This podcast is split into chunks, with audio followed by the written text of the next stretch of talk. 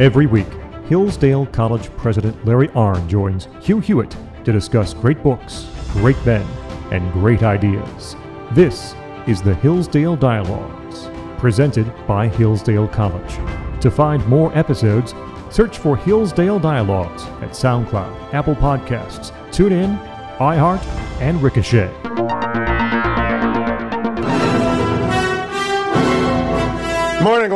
America. Bonjour, hi, Canada. On this Good Friday, I'm Hugh Hewitt, live inside the Beltway, but I'm talking with Dr. Larry Arnn, president of Hillsdale College. That music means it's the last radio hour of the week.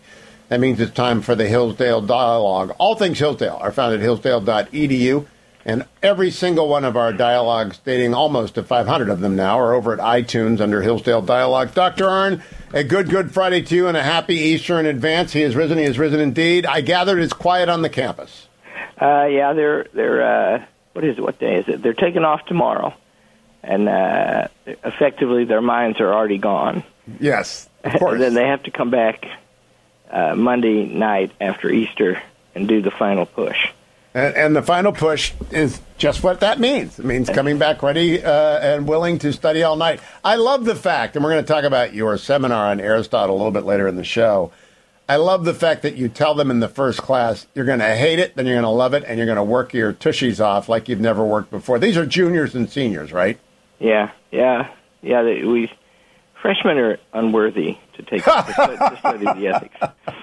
I got to tell you, I love that course. I'm not going to stop talking about that course. I had to drive down to see my grandchildren, seven hour round trip, ten days ago, and I listened to the whole course on the way up and the way back, and said to myself this is really the best Hillsdale dialogue because it's actually a dialogue. Have you heard that from other people? Yeah, it uh, it's you know well first of all the ethics is a magical book and it was identified to me in my first graduate student class as as near a perfect book as exists and I regard it that way and I, I never got over it and it is made to talk about because there's a lot in there and it's uh, it, it's beautiful but it's complex and it unfolds in a certain way, and two minds can figure that out better than one. So you know, I, I had never figured out the digression. And I'm 66 years old, and I've been around the ethics since I was 18, and so I never quite, until I heard you discuss it with the students, understood what Aristotle was doing, which is stop, go back, retrace, begin again. You have to, you have to do that because. Uh, something you know everything is related to everything. And and and there are prerequisites to understanding anything anything serious. And you can't know them all at once. And you know sometimes there are prerequisites and there are prerequisites to the prerequisite. And sometimes they change places. And so it's just it's just uh, obvious it's dramatic even in the ethics that in in book one. There are 13 chapters, and several of them begin to return to the main point or, to, or to stop the digression, digression. And sometimes he'll do that two chapters in a row. And why does he do that? Does he forget? So, you know, some foolish scholars think uh, these are just rough notes, and he never really worked on them. Well, and, uh, and no. Know, if you if you start reading it like that, you won't be open to accept that there might be a plan. And if there is a plan and you miss it, that would be such a tragedy. So yeah, it's a demanding book, but it's uh it's you know, it's fun. It's uh you get to talking about that and life falls into place.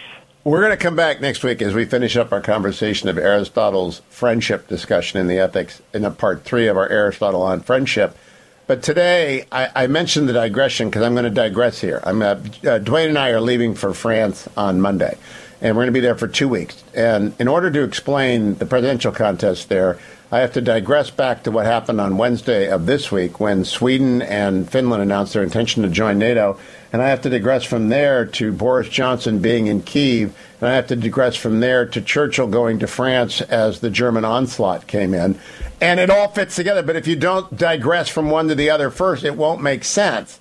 So yes, I'm leaving Monday with Duane for France, and but I want to begin with Churchill early in the war flying to France repeatedly. They would never let him do this today, right? The Luftwaffe owned the air. What was he trying to do, Dr. Arnn, when, when, when he flew there to be with his French allies? Well, he was trying to buck them up. And uh, he, he was, you know, uh, Churchill was an Aristotelian in this sense. Every fine person is. He believed you could get a lot done by talking. I- indeed, more done by talking than by fighting. And he believed that doing it in person, and you know, it, it it's he, he traveled a multiple of the miles that Stalin and Roosevelt together traveled in the war. He was always ready to go, and he risked his life to go several times, and uh, his health because he was, you know, his he had respiratory problems during the war twice, and then he goes up there where the atmosphere is weak, and and he just he did it anyway because he needed to go talk to them and look them in the eye, and try to, pers- in the case of the French, try to persuade them to keep fighting, which he failed to do. You know what's amazing, Dr. Arnn, is we are now at the age that Churchill was when he ran the war. Yeah. And uh, until you get to be this age, you don't really appreciate what he did at that age, which is overwhelming to consider, uh, given that you slow down. You, your mind doesn't slow down. Uh, you, your mind actually crystallizes its intelligence, but he never stops. Which brings me to Boris jumping over to Kiev and showing up with Zelensky wandering around the streets of Kiev. I was inspired, and I am rarely inspired. I'm almost always cynical now, but I was inspired by Boris Johnson. What about you? Yeah, isn't he an interesting guy? He was, uh, you know, in my to my to my mind, a fool in the pandemic, uh, and uh, you know he's lockdown guy, but uh, he, he, you know, he's written a pretty good book about Winston Churchill, and there's a sort of spit in him that you really need, and uh, it, you know, it, when when you get to talking about what's going on in Ukraine the, if if you see what the connections are, uh, the discussion circles the globe, but also it comes right down to that little place right now, and there's no getting away from that. Uh, and so he's he, he's down there, and you know it. Uh, and you you mentioned the expansion of NATO, Finland and Sweden. Well, you know the world's choosing up sides right now. They are. That was that followed by hours, uh, by a couple of days. Boris going to Kiev. In between, I've got to talk about that which is not uplifting. Joe Biden. On Wednesday, the Biden administration announced they were sending $750 million of new weapons to Ukraine, including uh, a specific kind of helicopter that's kind of deadly. On Thursday, they reversed that decision, having informed Congress that they were going to do it. They took it back, uh, which is far worse than not sending it in the first place. The next day, Finland and Sweden said, We're in to NATO. And I think all these events are connected. I think the European frontline states realize with Joe Biden in the White House, they can't really rely on us. What do you think? Yeah, I, I think they're. I think at last they're taking seriously the idea that we're not going to be there for them, and that's a shame. And it does carry that one blessing because, you know, we need uh, the West. You know, right now we're just being outdone in on on every front. Uh, uh, I want to bring up India. There's a really good Walter Walter Russell Mead column about India in the Wall Street Journal today. And India is in a world of hurt right now because of all of this, because the Indian military has largely been built by the Russians, and it depends on the Russians, and and the uh, and Pakistan, you know, they're age-old enemies. Used to be part of India. It's the Mus- mostly Muslims who split with India because India is mostly Hindu. They're close to the Chinese. If the Chinese and the Russians get close together, what does that mean? And India is the largest country in the world, except China, and going apparently going to surpass China.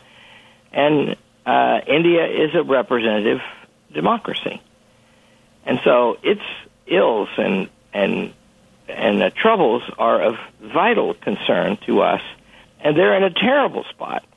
And and you know, and then if you go farther, you know, if, if you can imagine the map, uh, Eurasia is a massive thing that takes up you know, about half the globe. I mean, g- goes around about half the gla- globe, and then that's connected directly to to uh, Africa, which goes down toward the Antarctic Circle. Well, underneath uh, Eurasia, there's this vast ocean, the Indian Ocean, and India sticks out in it, and it's the biggest thing in it. And then when you get to the right of India, and these are long distances, then you get into, you know, the complex world where Vietnam is, and and you know the Australia, New Zealand, all that. All of that is being affected by this too. Absolutely. The world is on the march. We come back with Dr. Larry Arnn on this Good Friday edition of the Hillsdale Dialogue. All things Hillsdale, hillsdale.edu. Don't miss any of this. Lots ahead. Stay tuned. I'm Hugh Hewitt.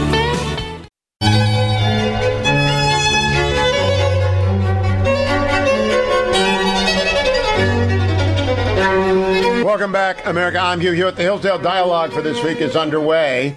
We will complete our Aristotle trilogy on friendship next week. Then we're going to go to Cicero on friendship after that. But this week I wanted to pause with Dr. Arnn on Good Friday to talk about some things that are current and present in our mind. I'm going to digress again. Dr. Arnn mentioned Walter Russell Mead's uh, Wednesday op ed in the Wall Street Journal. And I was at dinner with Walter Russell Mead on Tuesday last, and there were 12 of us in the room a senator and a congressman, both of whom are very important people, uh, eight men at arms, eight men who have heard the sound of gunfire uh, on ships or in battle, Walter Russell Mead, and me. And when they came to me, I said, Why are we wasting time on me? Let me ask Walter Russell Mead another question. Uh, because Walter Russell Mead is a smart guy. And the question I asked him is, Where are we? And he said, We have moved from a post war era to a pre war era. And I thought that was wise. What do you think? Yeah, it's just just look at the arrangements. I'll, I'll add something uh, to my you know map, which must be entirely incoherent to the people who are listening to it.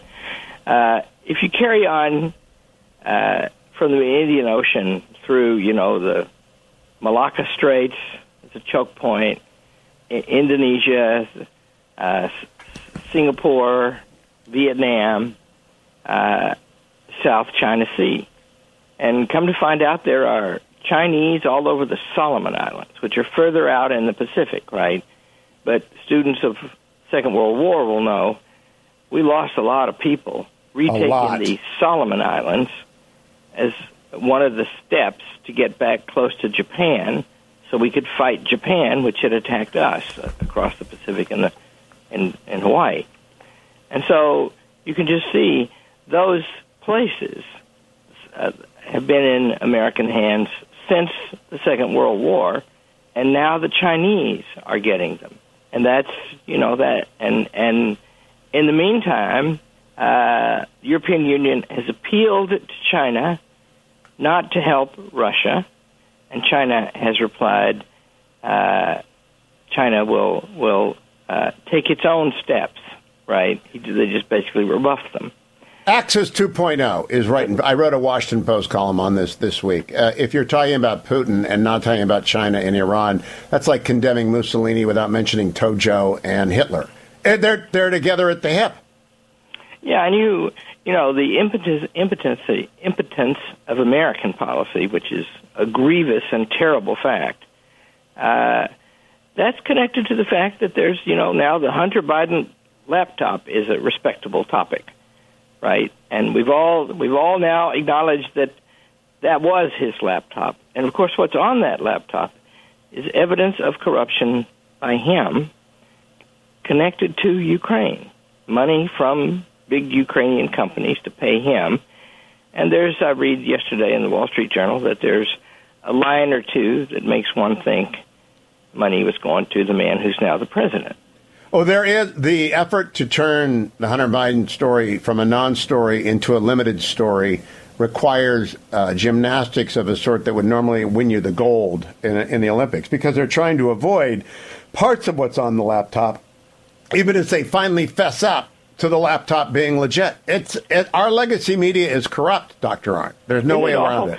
And see, maybe what that, you know, some people speculate. Uh, you know, President Biden so far does not seem to be the best president in American history.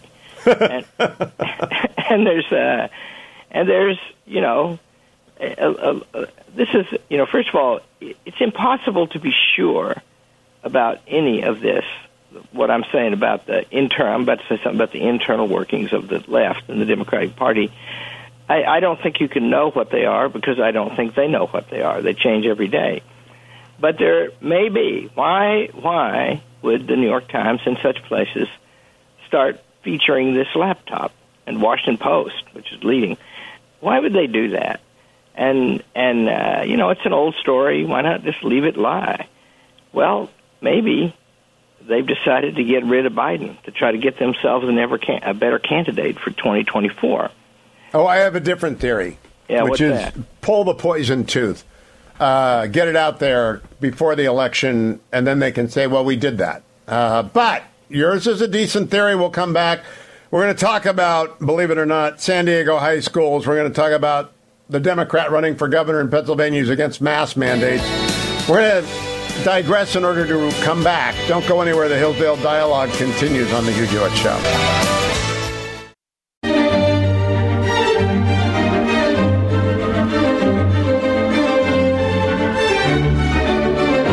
Back, America. A good, good Friday to you. A happy Passover to all of those celebrating that. And to those atheists out there, read a book, uh, preferably the good book. Dr. Arnn and all of his work available at hillsdale.edu. Okay, Dr. Arnn, I'm going to digress back to things we've been talking about require knowledge in, on the part of listeners that they may not have because they went to public schools. This week, there were two debates in the United States. One was on gender education K through three, which is an abomination, and uh, parents are going to vomit it out. But the other comes out of Patrick Henry High School in San Diego, the largest high school in San Diego, the largest one. When the Fetching Mrs. Hewitt was in school in Fallbrook, California, they were the debate champions of San Diego. It's a middle class to lower middle class, working uh, class area. And they have announced the uh, ending of most AP honors courses in history, in biology, in government, in the sorts of things that routinely attract the best and the brightest to achieve, either to save money from having to take those courses in community college or just to get into the Hillsdale that they want to go to. I am curious. It's got to be stopped. It's got to be stopped. The idea that we, and they did so in the name of equity and against the stratification of high school. If we don't stop it, it will destroy the top end of what's left of public education.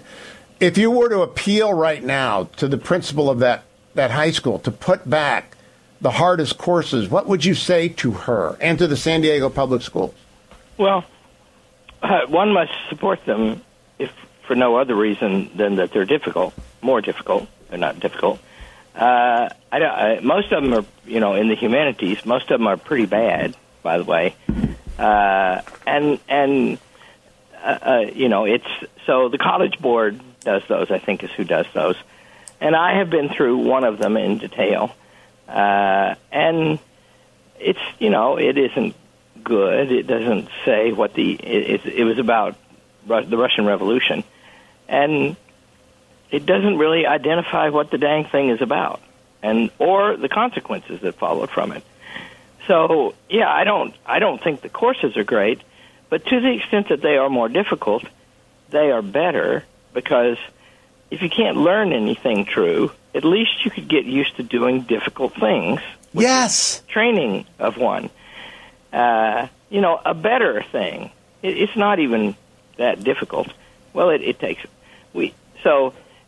First of all, the older students get, anytime they read history, they should read as much as possible from the original source documents, right? And that's and the reason for that is they're written at the time. And by by what documents do you choose? You choose ones that had a major effect. So you read the Emancipation Proclamation. You read uh, uh, in our Constitution reader, we read uh, uh, Jefferson Davis's farewell to the Senate. He left the Senate to go be the president of a of a seceding country, and he lays out the whole of it there. Right, that's his last statement, uh, according to his lights, as an American.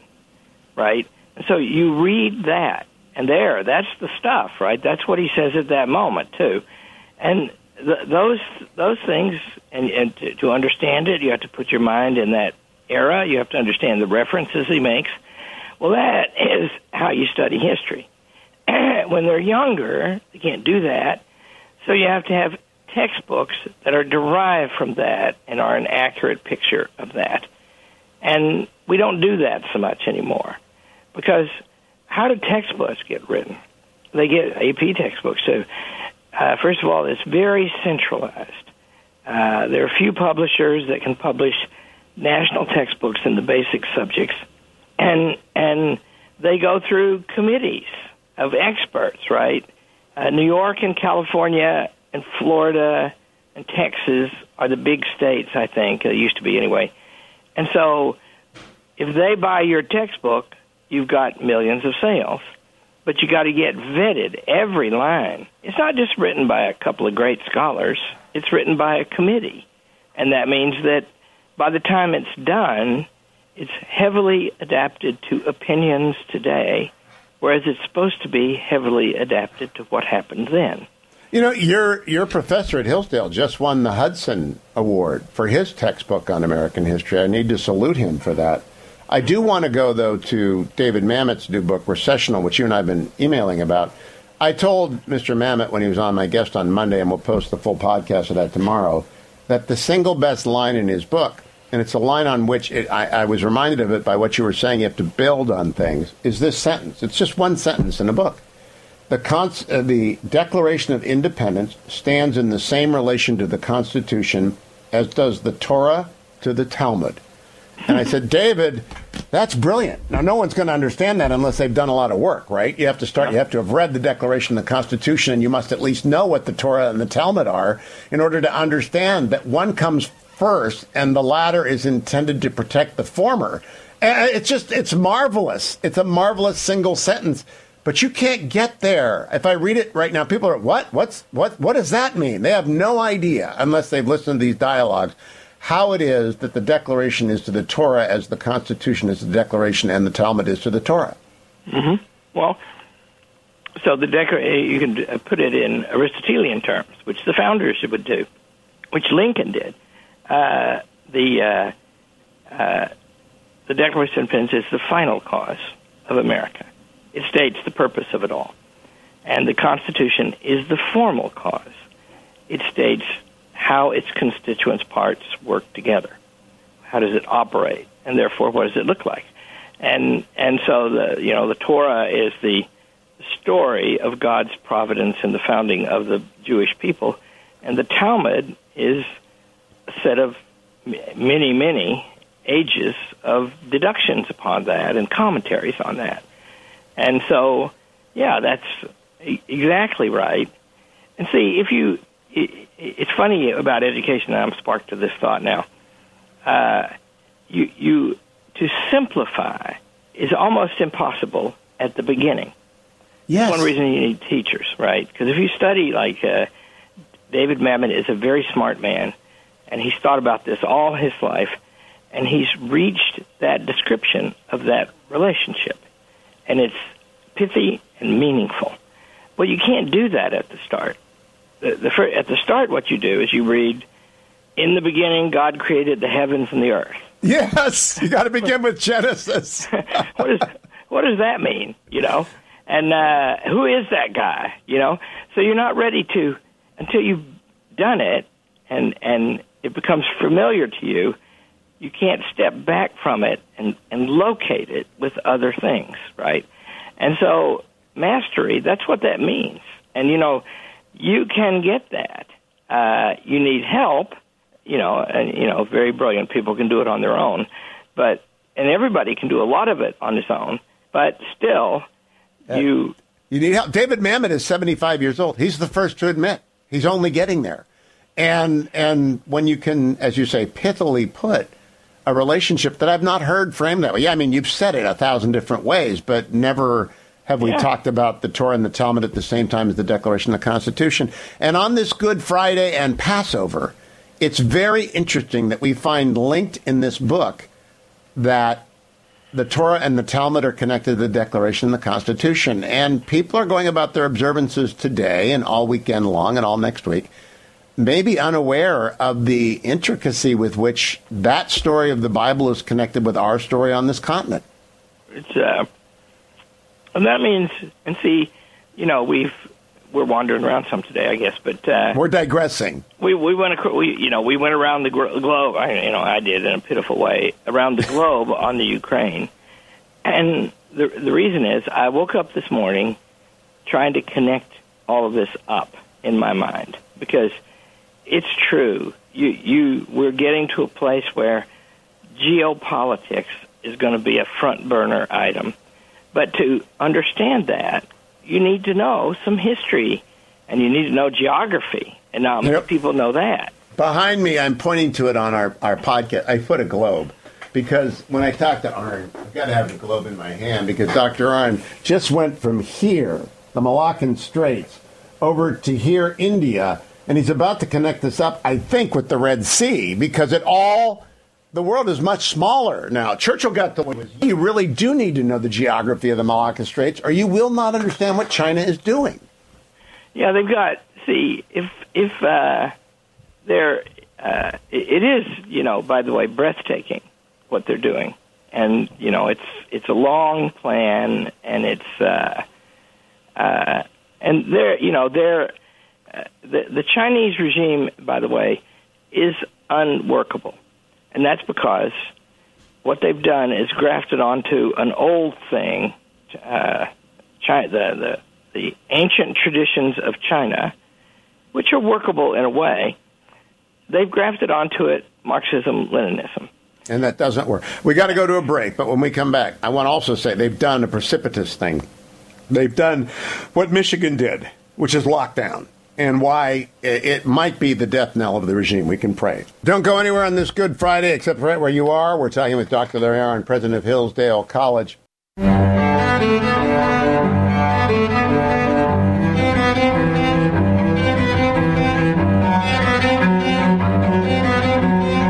Not hope to be like Aristotle in the Hillsdale Dialogue, but I hope to at least get my digressions back in order. Uh, at the beginning, I said we would talk about the Attorney General of Pennsylvania, Josh Shapiro, rejecting the return to lockdown and mass status in Philadelphia because he's not a dummy like the Michigan governor, the worst governor in America. But the Chinese state that Dr. Larry Arnn was just discussing on the Hillsdale Dialogue has locked down Shanghai, their longest, uh, their biggest city, for two weeks, and people are starving to death. Larry Arnn, we yeah. we see what a Marxist Leninist government will do to achieve zero COVID. It's still not working, but that's why the old system grafted on the new system will not work. They're going to starve their people into a revolution against the party. Yeah, they. Uh, uh, I got an email from somebody I know in China to be unnamed here, and uh, he was he's a very upbeat guy, a very sweet guy, and uh, his first report about the lockdown is we have enough food. and, and uh, wow, you know that's that's like worthy of comment. yeah, wow. But you know, it's it's they never know a regime doesn't know it's going to fall until it's too late. And I I do think that by mistaking lockdowns for a policy, they're doing everything that your governor did that the New Jersey and New York governors did everything wrong. Now, we learned we were all blind at the beginning, but we're not blind anymore. They do not work, they destroy. Yeah. Yeah, and that's. Uh, that it, they, they, they, it's I don't know their their incentives. Uh, you see, they they're doing something that's even by their own lights very impractical, because uh, they they it, it, the story seems to me that when the Soviet Union fell, they learned lessons from that, and that is this top-down command and control economy does not produce the way the West, the way a free economy, any free people produces, the way the Singaporean, it's not a, it's not a racial thing, not the way any anybody does, right? And we're falling behind. It was uh, a fact. There's a guy named Leon Sloss who read uh, Soviet literature all his life, you know, strategic literature, and he's the first person I know to predict the fall of the Soviet Union because articles began to appear despairing of the fact that not only did they not have our technology, they couldn't teach their soldiers to use it if they did. Huh. Right? And so, so you know, they're they've developed a doubt. Well, what the Chinese did was thought long and hard and said, let's liberate the economy, kind of, right? And they have, and you know, the growth is magnificent. The growth of China rivals the growth of the United States of America in the 19th century. Yeah, it was. They, they, they, And uh, and now Xi, you know, who's a very serious man, right? He's been imprisoned and tortured more than once. He's a survivor. He's meaner than hell, and he's smart, and he's got to the top of all that, right? And he is backing off on the freedom stuff. He has destroyed several people who'd become internationally famous as gazillionaires, uh, characters who went around speaking uh, relatively freely. Jack the great. Jimmy Lai. Yeah, and they and they, you know he just broke them up. They're in prison, and uh, so they have been. So it it it's uh, and that puts a chill on things, right? Well, it, that's a calculation. Uh, I have always said that, uh, you know, if you give people freedom, goodness knows what they'll do with it. Okay, and, And- on that point, on that, we're going to France. Go ahead. That's right. There'll be there'll be there'll be times when you feel like you need to take that away to keep control, and that's where their priorities will be revealed. And we are going to we are going to see in France, and I got two minutes left to do this before we go. Marine Le Pen and Emmanuel Macron, and Duane and I are going to be in the middle of that two week sprint. Le Pen is unsettling to me. Macron is an empty suit. What do you do? Well, I don't know. Unsettling. Um, so I'm not. I don't know enough about it to be sure. Uh, I, I I know that she's she's called a racist, of course, and she's uh, a- attempting to uh, recover the the glory, the native glory of France, which is a real thing. Oh, she's going for the De Gaulle slot, even That's though it. there's a And- Gaulle. and you know that, she's trying to be know. De Gaulle in '58. to the extent that's what she's doing, one has to wish her well, and uh, so I I hope so. And uh, you know, she's so, uh, the party that she heads, you know, has some indiscretions, let us say, earlier in its history about race, and and uh, I I don't and see I'm not an expert, right, but I I believe that she has is not implicated in that, and that she steps away from that. She's renounced a lot of her worst positions, all of the positions of her father, who was the nut. Yeah. Uh, and she continues to be divisive in many places. But I wonder if the French are ready to throw the dice. Because Well, they, you know, I mean, the France of De Gaulle, independent, cussed, difficult to get along with, drove Churchill nuts. That was a great France. that was a great France. And I will bring back a report. And we will talk next week about Aristotle. Dr. Larry Arnn, president of Hillsdale College, all things Hillsdale at hillsdale.edu, including the applications that you in San Diego especially need to go and get. Thank you. Aristotle next week, America. Stay with us. Thanks for listening to the Hillsdale Dialogues presented by Hillsdale College. For more episodes, search for Hillsdale Dialogues at SoundCloud, Apple Podcasts, TuneIn, iHeart, or Ricochet. For more information about Hillsdale College, head to hillsdale.edu.